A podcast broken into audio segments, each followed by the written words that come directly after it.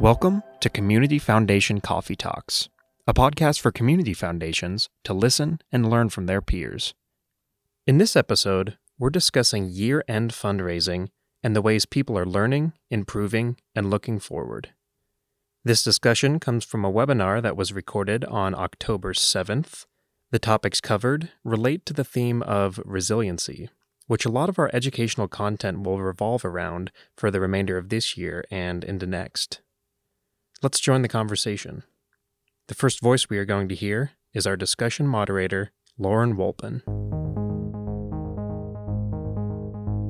I think the first question is kind of open ended, um, big picture. What have you learned about your organization this year through COVID, through working from home? Um, have you taken on any specific organization wide reflection conversations? Uh, have you just discussed internally about things you've all learned together? Um, who might have been involved with those? Any thoughts or things to share about what you've learned about your organization? Uh, yes, uh, I am the executive director of the Community Foundation of Fayette County. We're a small nonprofit located in um, southwestern Pennsylvania.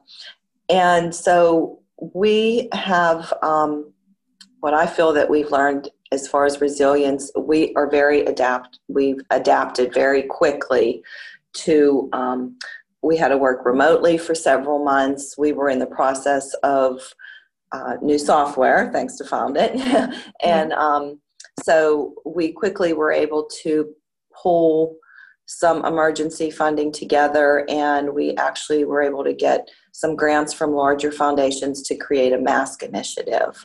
Um, and all this happened within, you know, two months, I would say. So although we were small, we did what we what we were able to do.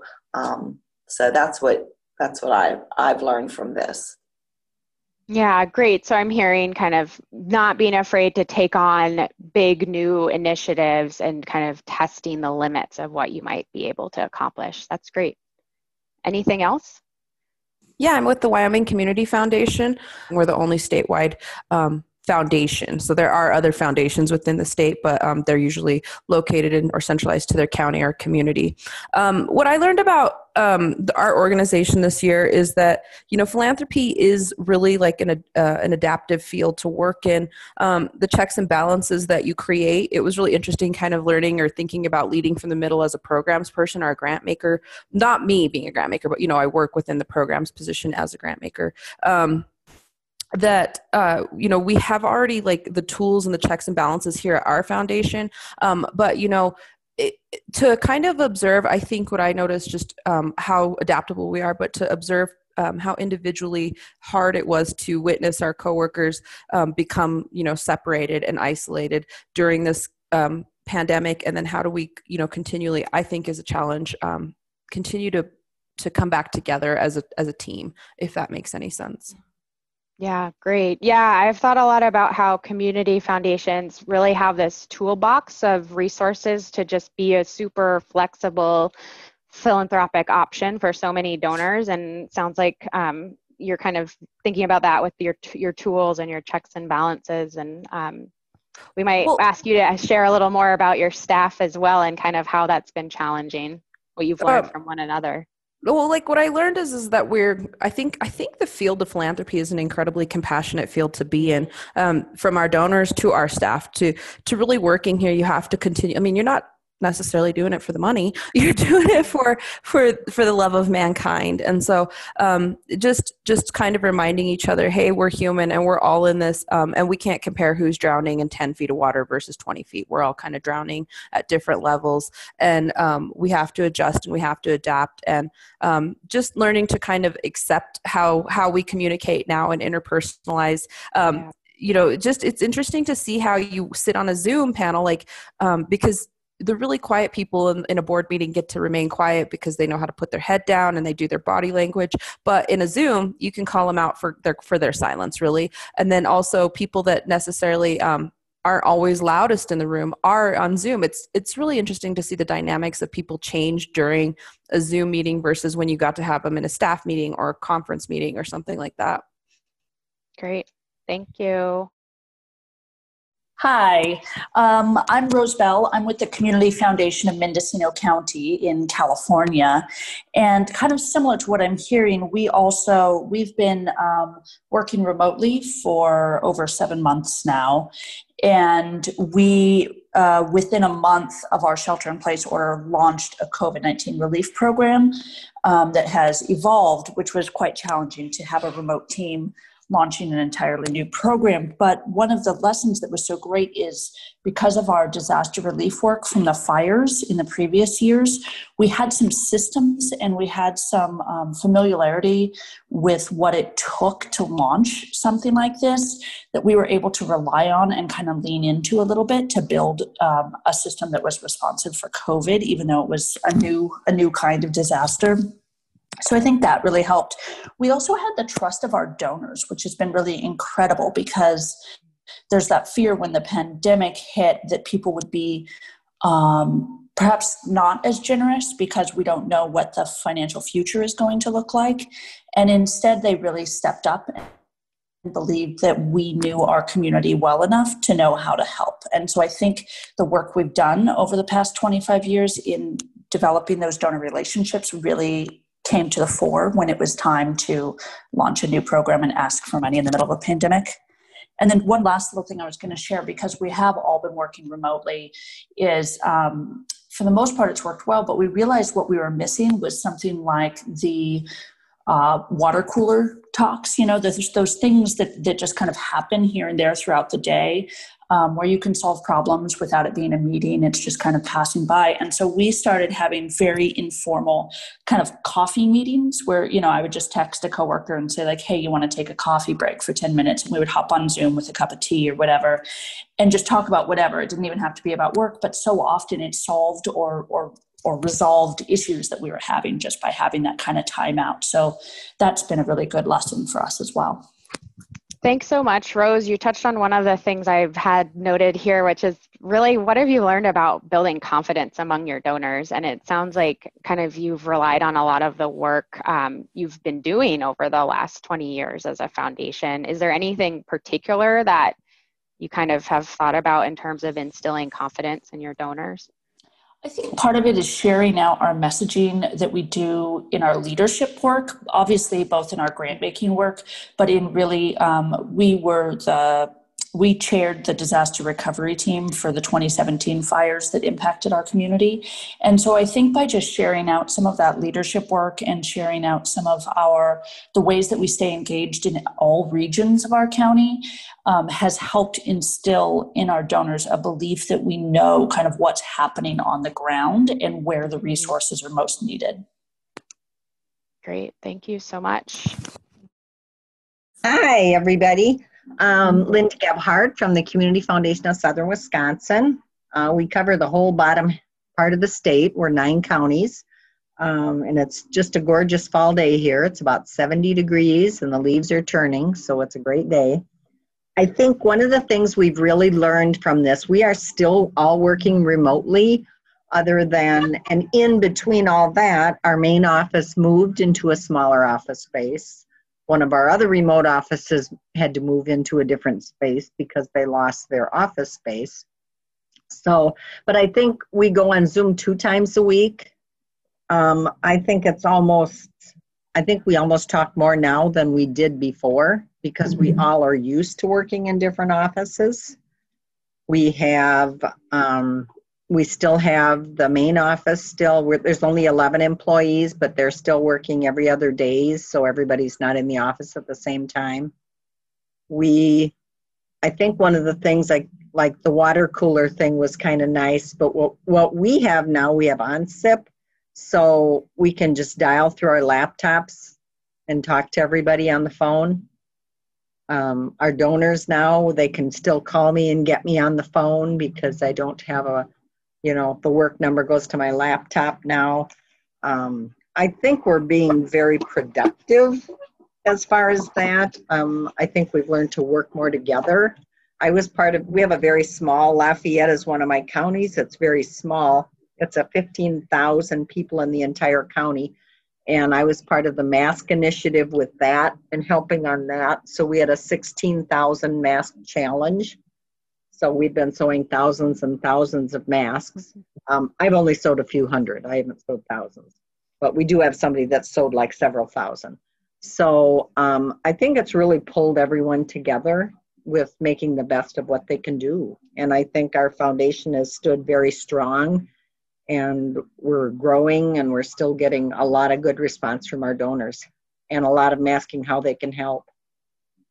Great. Thanks so much, Linda. Yeah, good, good to hear you're learning about new technologies to help your work too um, and stay connected that way. Hi, um, I'm Betty Stammerjohn. I'm with the Community Foundation of Greene County, Pennsylvania, uh, neighbor to Renee at Fayette County. And one of the things that I, I, I wanted to say, uh, and somebody else already just sort of said it, was one of the things I've learned through this is that our donors are resilient. Mm-hmm. And and I've also learned they're not afraid to contact via email, you know, and, and to do donor development via email or or or chat or um, or you know not just phone and not just hey I've got to meet you in person and and it's been really interesting you know going through talk you know chatting with donors that um, you know have have an interest in in setting up a fund you know and they want to do something now uh, you know it's not just the emergency fund or you know small gifts or things like that but you know they, they, they want to do it you know because i've said you know let's talk you know here because sometimes there's a, and they just keep talking on the on the email i just i just find that really fascinating because that's yeah. just so different from what we've always talked about as in donor development for sure, Betty. Yeah, I'm glad you're on the call. I've thought about this a lot too, just in terms of how um, any sort of real fundraising role is really focused on that in person visit, the face to face connection. Um, fundraisers whose only job has been to meet with people, travel around and meet with people, are now doing all of this work virtually. So good to hear that your donors are resilient as well and able to kind of adapt to this new way of working with your foundation. I'm the executive director of the Community Foundation of Johnson County, which is located in Iowa City, Iowa. And I just wanted to add that um, our 2020 was our 20th anniversary year. And so we had planned a, you know, celebration with our community, but obviously those plans had changed.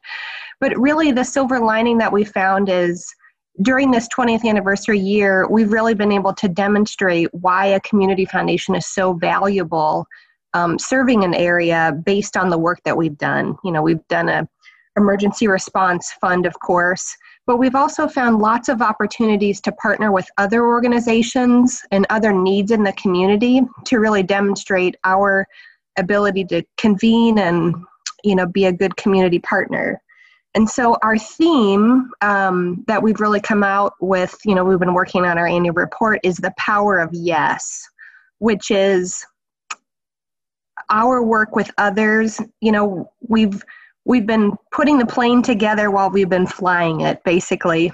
And so we don't have all the details obviously worked out in the beginning, but you know, we all work together and just everyone comes together and says yes, and we figure out how to make things work. And one example of that is a project that uh, was called the Food with Love Project.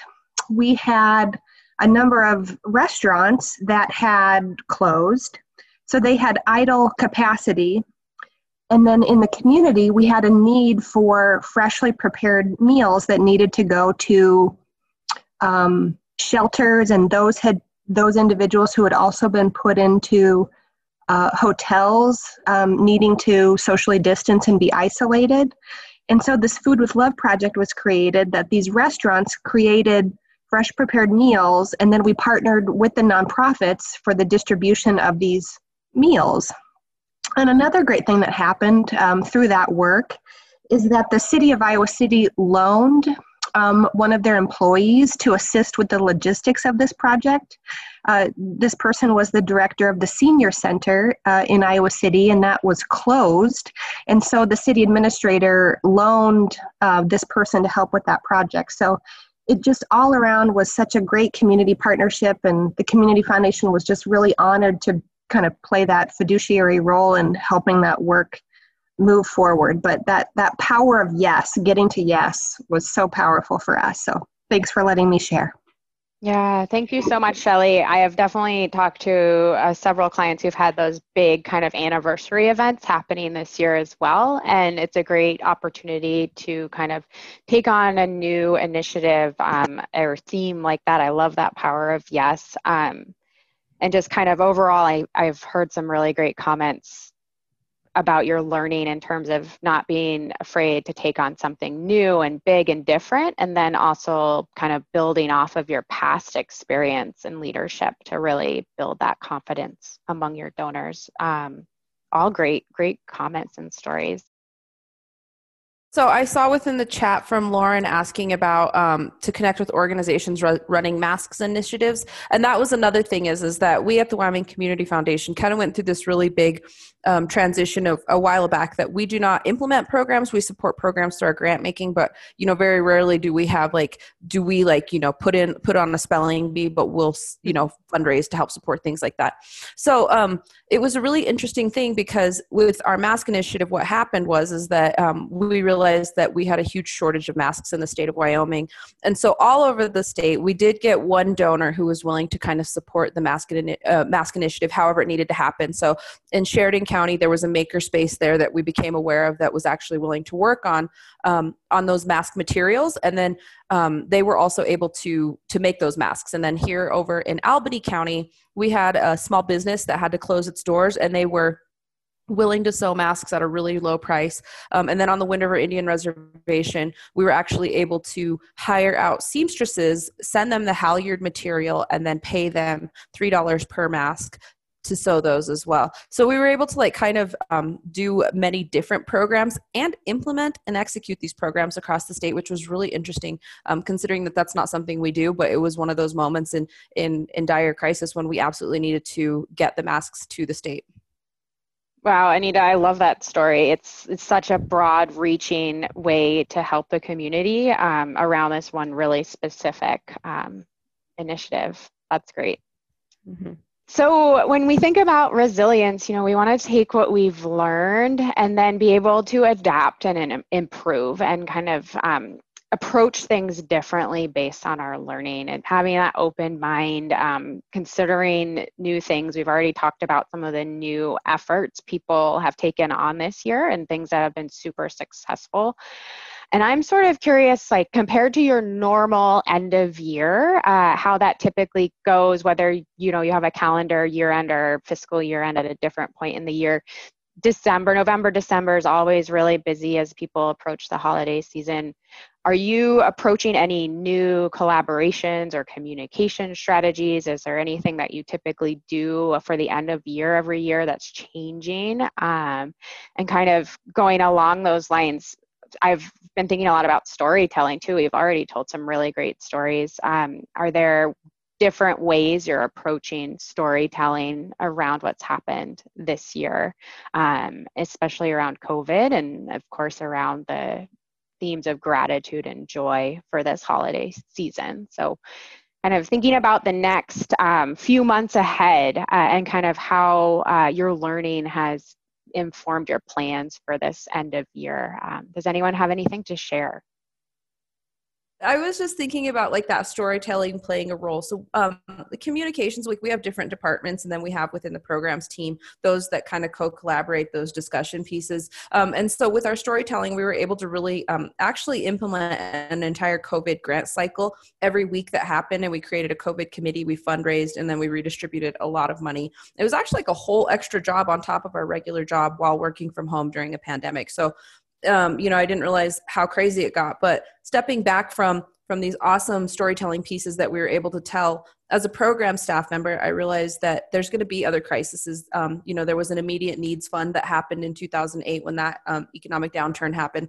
And you know we didn't have as as great of a path or as a, um, a you know like that trail. So uh, i just recently at a programs meeting was talking about how important it is for us to kind of discuss those prof uh, those processes and and where things could go wrong so that we can tell a story that if and when because it will i hate to say that um, another something like this happens. It might not be a pandemic but it could be a fire right next to our our little country town, you know, um, or a house burns down or something, you know, but we have to implement emergency need funds right then and there and how we distribute those and where the where the process can get hinked up or where we might overspend or or where we might um, you know underspend even. Um, so just thinking about that, I was thinking about, and then also really implementing that, going from um, program. We always kind of did outcome based. I mean, even with our general operating, we wanted final reports and outcome based grant making to just this trust based grant making and saying, hey, like we know that you're you're drowning right now in this crisis and how can we help? So that was exciting to kind of think that i'm going to get to leave that piece of information for future program staff. Great. Thanks so much. So um, what what we found was that although we are a small community foundation, we do have pro- about 180 funds that individuals created. But what we did not have is an unrestricted grant making fund. Um, over the last couple years, we had talked about, oh, we really need to do this. Um, we can't always use, you know, our general operating for this. So over the last couple years, we we have been selling kind of like the tagline of building a stronger Fayette. And we put out on our newsletters and in our annual report a little section of building a stronger Fayette, whereas we tell our grantees stories of what you know our grant did for them. Um, so that's going to be the focus of our year-end giving to tell those stories of how we've helped the grantees and also um, the ask would be to support the um, Building a Stronger Fayette Fund. That's great. What a great um, moment in time to kind of take advantage. I've heard a lot of clients, you know, who maybe had never done an unrestricted fund before. This is the year to do that. Um, is there anything you're thinking about already with how you're planning to use the money that you raise into that fund? Um, so my plan, I would I would like to do is to have it partially endowed, which we already it was it we already have it um, created from a gift from some someone, and so what my plan is to hopefully endow a portion of each gift that comes in, and then also be able to spend a portion of it through our general grant making each year. Um, so that's that's what I would like to see happen too. but um, we'll we'll see what happens with that. Thanks so much, Renee. I was just going to say that we I found recently as our um, nonprofit endowment partners are starting to think about their um, year-end fundraising goals. We've had a lot reaching out to us, um, asking for like different materials and verbiage and just things that they might share through their channels for their um, donors to direct them, you know, either towards direct giving or towards donor advised funds or, or benefiting endowments. Um, and honestly, it's not something that we've really ever had before, just being a smaller community foundation. There, we don't, you know, obviously don't have a like a marketing person to put all of those things together. But I'm starting to look into, especially as we're, um, you know, not able to have as many face-to-face meetings with donors. Um, what should that look like? So that's sort of on our radar. Great, thanks. And what foundation are you with? Oh, I'm sorry. I'm with the Billings Community Foundation. Great, thank you. Um, yeah, that's a really interesting concept. How can you support your nonprofit partners in their end of year giving as well? And I sort of think about um, the idea of sort of a toolkit or a, just like a knowledge base of verbiage. It sounds like that's what they're looking for, like how to talk about COVID, how to talk about what's going on in the community. Uh, that's really interesting to think about. Lauren, I'd be curious to know down the road kind of how that works out for you all um, later this year. My name is Carla Letholtz. I'm with the Community Foundation in north central Wisconsin. So we're right in the uh, center of the state. Um, and I guess, you know, as I'm thinking about this, you know, we as an organization, um, you know, did similar things, putting together, um, aligning with, uh, putting together a fund and aligning with United Way to do a COVID fund. And, and really pleased because that raised over $500,000. So I'm really happy about that. I think the, the key now, though, when you think about storytelling and end of year giving, is really the the balance between um, the thank you for the you know the outpouring and still um, addressing the fact of, of COVID, which is the elephant in the room, but balancing that with the um, the thank you um, with the uh, continued need um, for funding um, to do great things.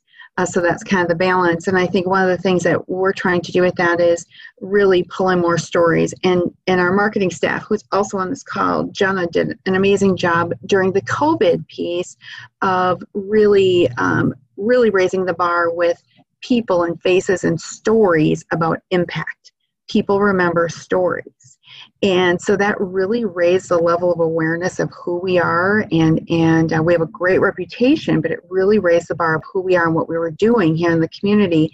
So i really see this continuing as we move forward with the end of year giving um, with a storytelling piece. And we are going to be able to um, position something with a with a match which is not a match isn't a new concept but it's an exciting concept for this time of year for us um, to be able to position a match where we'll be able to um, highlight a donor and that has really understood the process and, and, and the value that uh, community foundation brings to a community um, to um, match new dollars.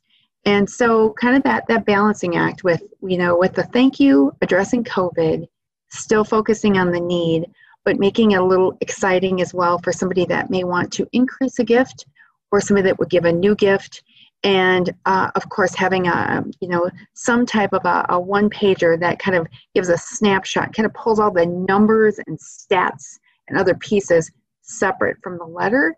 And john is doing a great job with that. So i think that's the kind of thinking that that we have to have.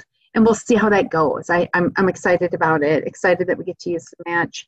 Um, i'm really pleased with the way that the stories are starting to position us even more in the community as well yeah, thanks so much, Carla. I guess that brings up some questions for me, for you, and perhaps others with marketing teams and maybe more ability and resources on storytelling. Have you taken on any new storytelling vehicles like video or online platforms, things that you haven't done before that maybe were a new experience this year when it comes to telling your story? Well, I'll tell you what, you may have to take somebody else off of mute because this is not my area for me to take any credit for. So when I reference Jenna, who's on this call with us, she is our marketing staff, and Jenna has really owned that. So a lot of video, lots of use of video, um, but I, I really need to turn that to Jenna because I think mm-hmm. that has really it's just brought us out in the forefront and a lot of that was through social media um, in a variety of ways and some really fun ways. So if you want to mute me and unmute Jenna Weeks, Jenna, not to put you on the spot, Hi. but you're the one that's doing a great job with that for us from a marketing standpoint. You get the credit for that. Thanks for putting me on the spot, Carla. um, yeah, so we opened our COVID fund in March, and right away it was a partnership with our local United Way.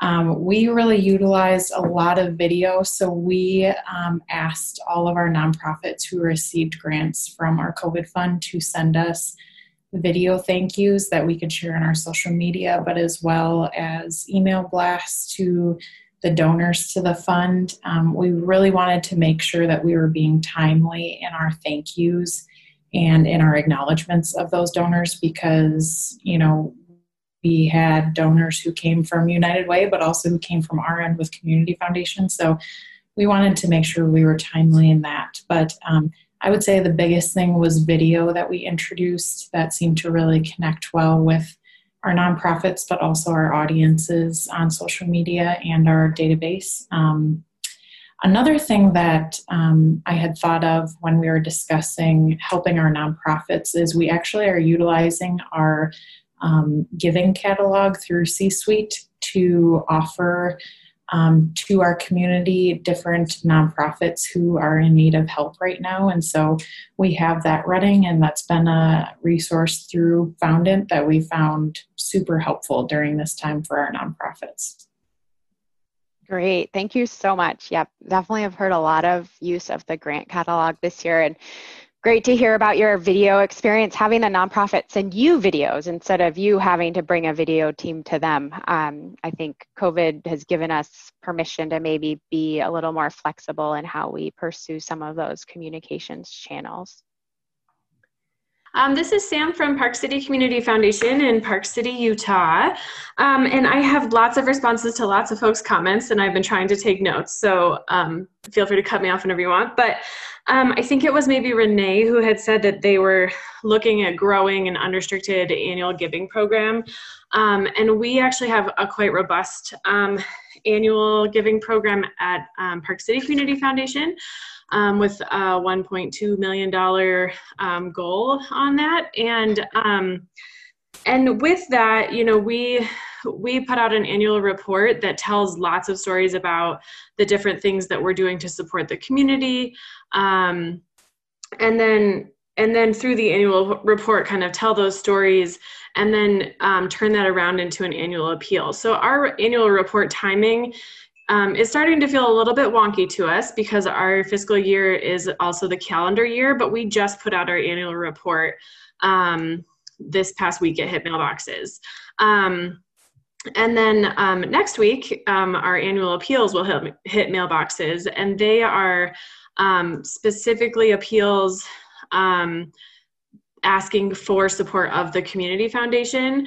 Um, and you know we certainly have funds that folks can select themselves into that are a little bit more specific areas of interest. But for the most part it's a quite successful program. I think through our appeal program last year we raised over $40000 um, and um, let's see what else. Someone had said something about wanting to support nonprofits in their year end giving and all of that. Um, we also do this at a wonky time of year, um, but we're hosting our Giving Day um, on November 6th. And um, through Live PC, Give PC, it's one of um, our our best days in our community. Um, last year, we raised $2.5 million for all of the nonprofits and really push our marketing um, throughout the community to just join in the day of giving in any way, shape, or form. You know, no donation is too small, too big.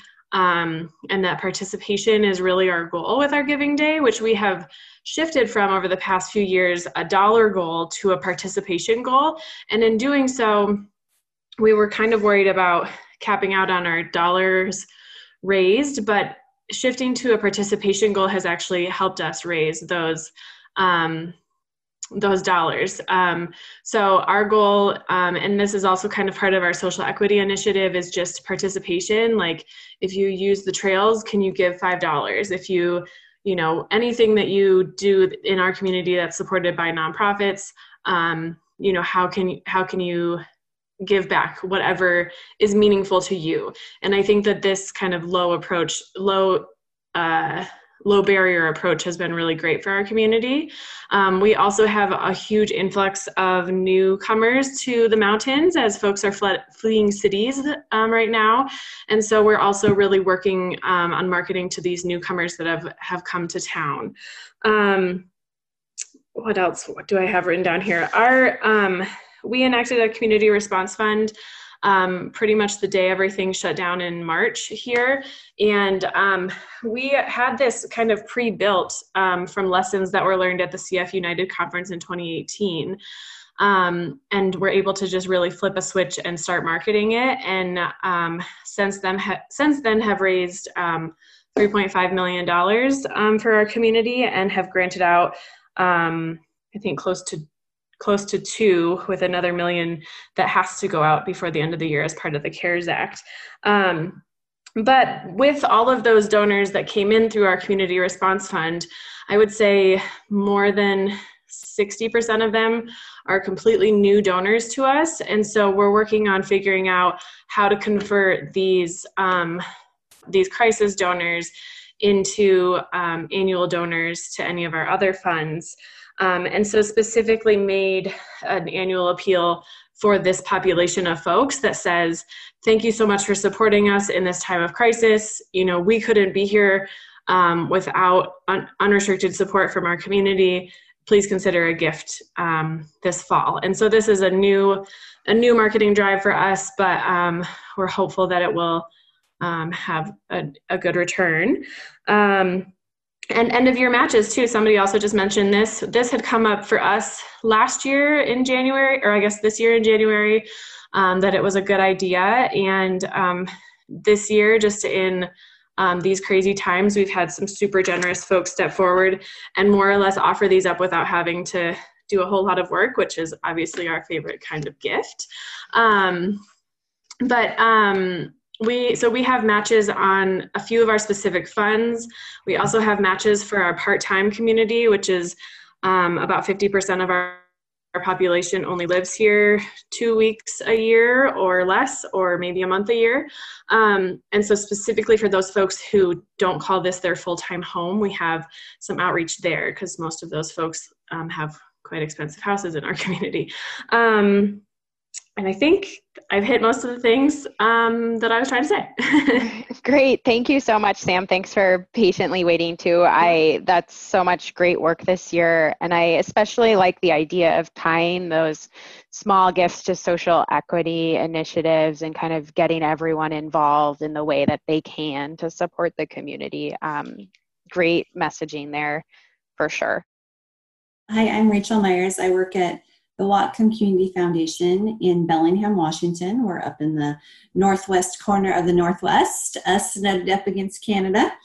And um, one of a couple of things I wanted to share. This has been awesome. Thank you, everyone else who's shared. I've been writing notes, uh, but a few things about kind of um, it's not business as usual, and so any new communication strategies. Uh, two things that we um, have just started to use that I wanted to share with others in case they were interested. Uh, the first tool that we started using a couple months ago is called a tool called GrataVid, G R A T A V I D. It's a um, online, you know, subscription software that basically creates a really easy way to send um, personalized videos, uh, thank you videos, or update videos, or whatever kind of videos you want to send um, out that are branded very nicely out to your donors or partners. So we were really like many. Uh, uh like everyone, thinking, okay, we're not going to be able to do face to face meetings um, for a while. We are working remotely and have been since March.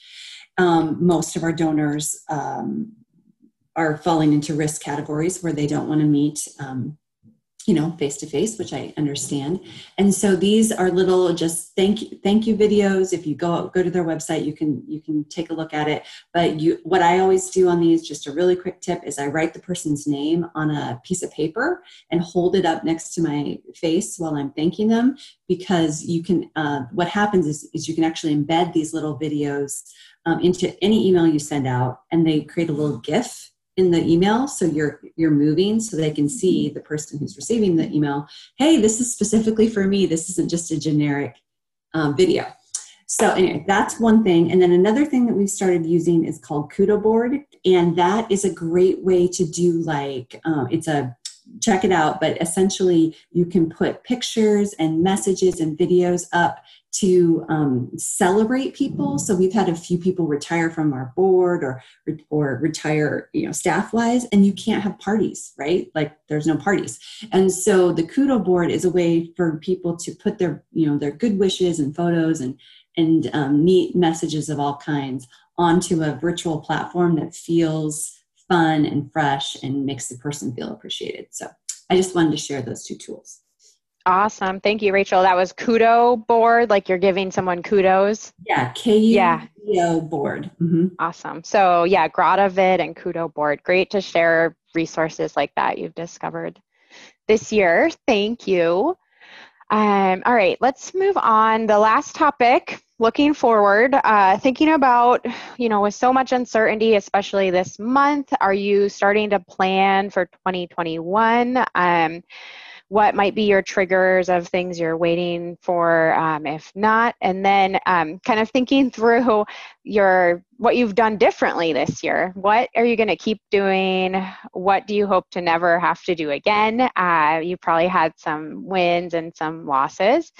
And then how do you think your team will work differently uh, into the next year and with uncertainty going around? Um, any contributions kind of thinking ahead into next year?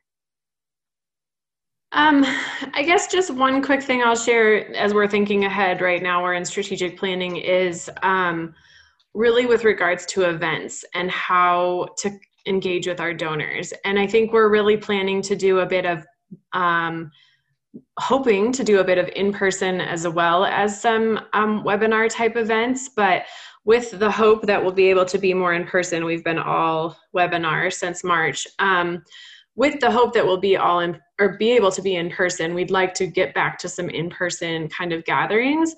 But we've also really, really found the value in webinars and being able to reach out to a much larger audience um, and hopefully engage a larger audience um, whereas in person events, even pre COVID, kind of had a cap on the number of attendees that could come.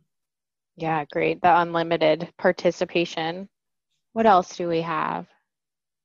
I just wanted to echo um, those last words. We had we normally have check receptions that we do all the way around our county. So we have seven of them in each region of our county and obviously we couldn't do those this year. And so trying to find a way to still celebrate those grantees and honor those donors we did like a facebook series that um, ended up being a bit of work on the back end. But um, where each day we featured a different grantee and acknowledged the donor and said a little something about the program. And we actually got a lot of really positive response from people that um, may have only attended one of those check receptions in one of the regions and therefore only have heard about a few grantees. Whereas this way, they got to see the full scope of what we did over the year um, in our grant making, and it really had an impact. So that's something that even though we did it because of the pandemic, we will we're going to try and continue to do that in the future, even once um, uh, gatherings are allowed again, because it was a way to reach a broader audience and share some of the work we do. Great, thank you. So, if there aren't any more comments or questions, I think this has been a really wonderful conversation. I really appreciate everybody's participation. Um, and always feel free to reach out to your partners here at Foundant um, as you're thinking about new initiatives into the next year as well. Thanks so much, everybody. So that was our conversation. We're going to keep bringing you conversations like this following the coffee talks that we host online. If you haven't already, please subscribe to the podcast. You can look for announcements on Facebook, Twitter, Instagram, and LinkedIn by following Foundant Technologies. And we want to hear from you. Unlike a lot of podcasts out there, you can participate yourself by registering for one of our Coffee Talk webinars. You can register for a webinar or access additional resources by clicking on the links in the episode notes. So, from everyone at Foundant Technologies, thanks for listening. We hope you found it helpful and we can't wait to connect with you again on our next Coffee Talk.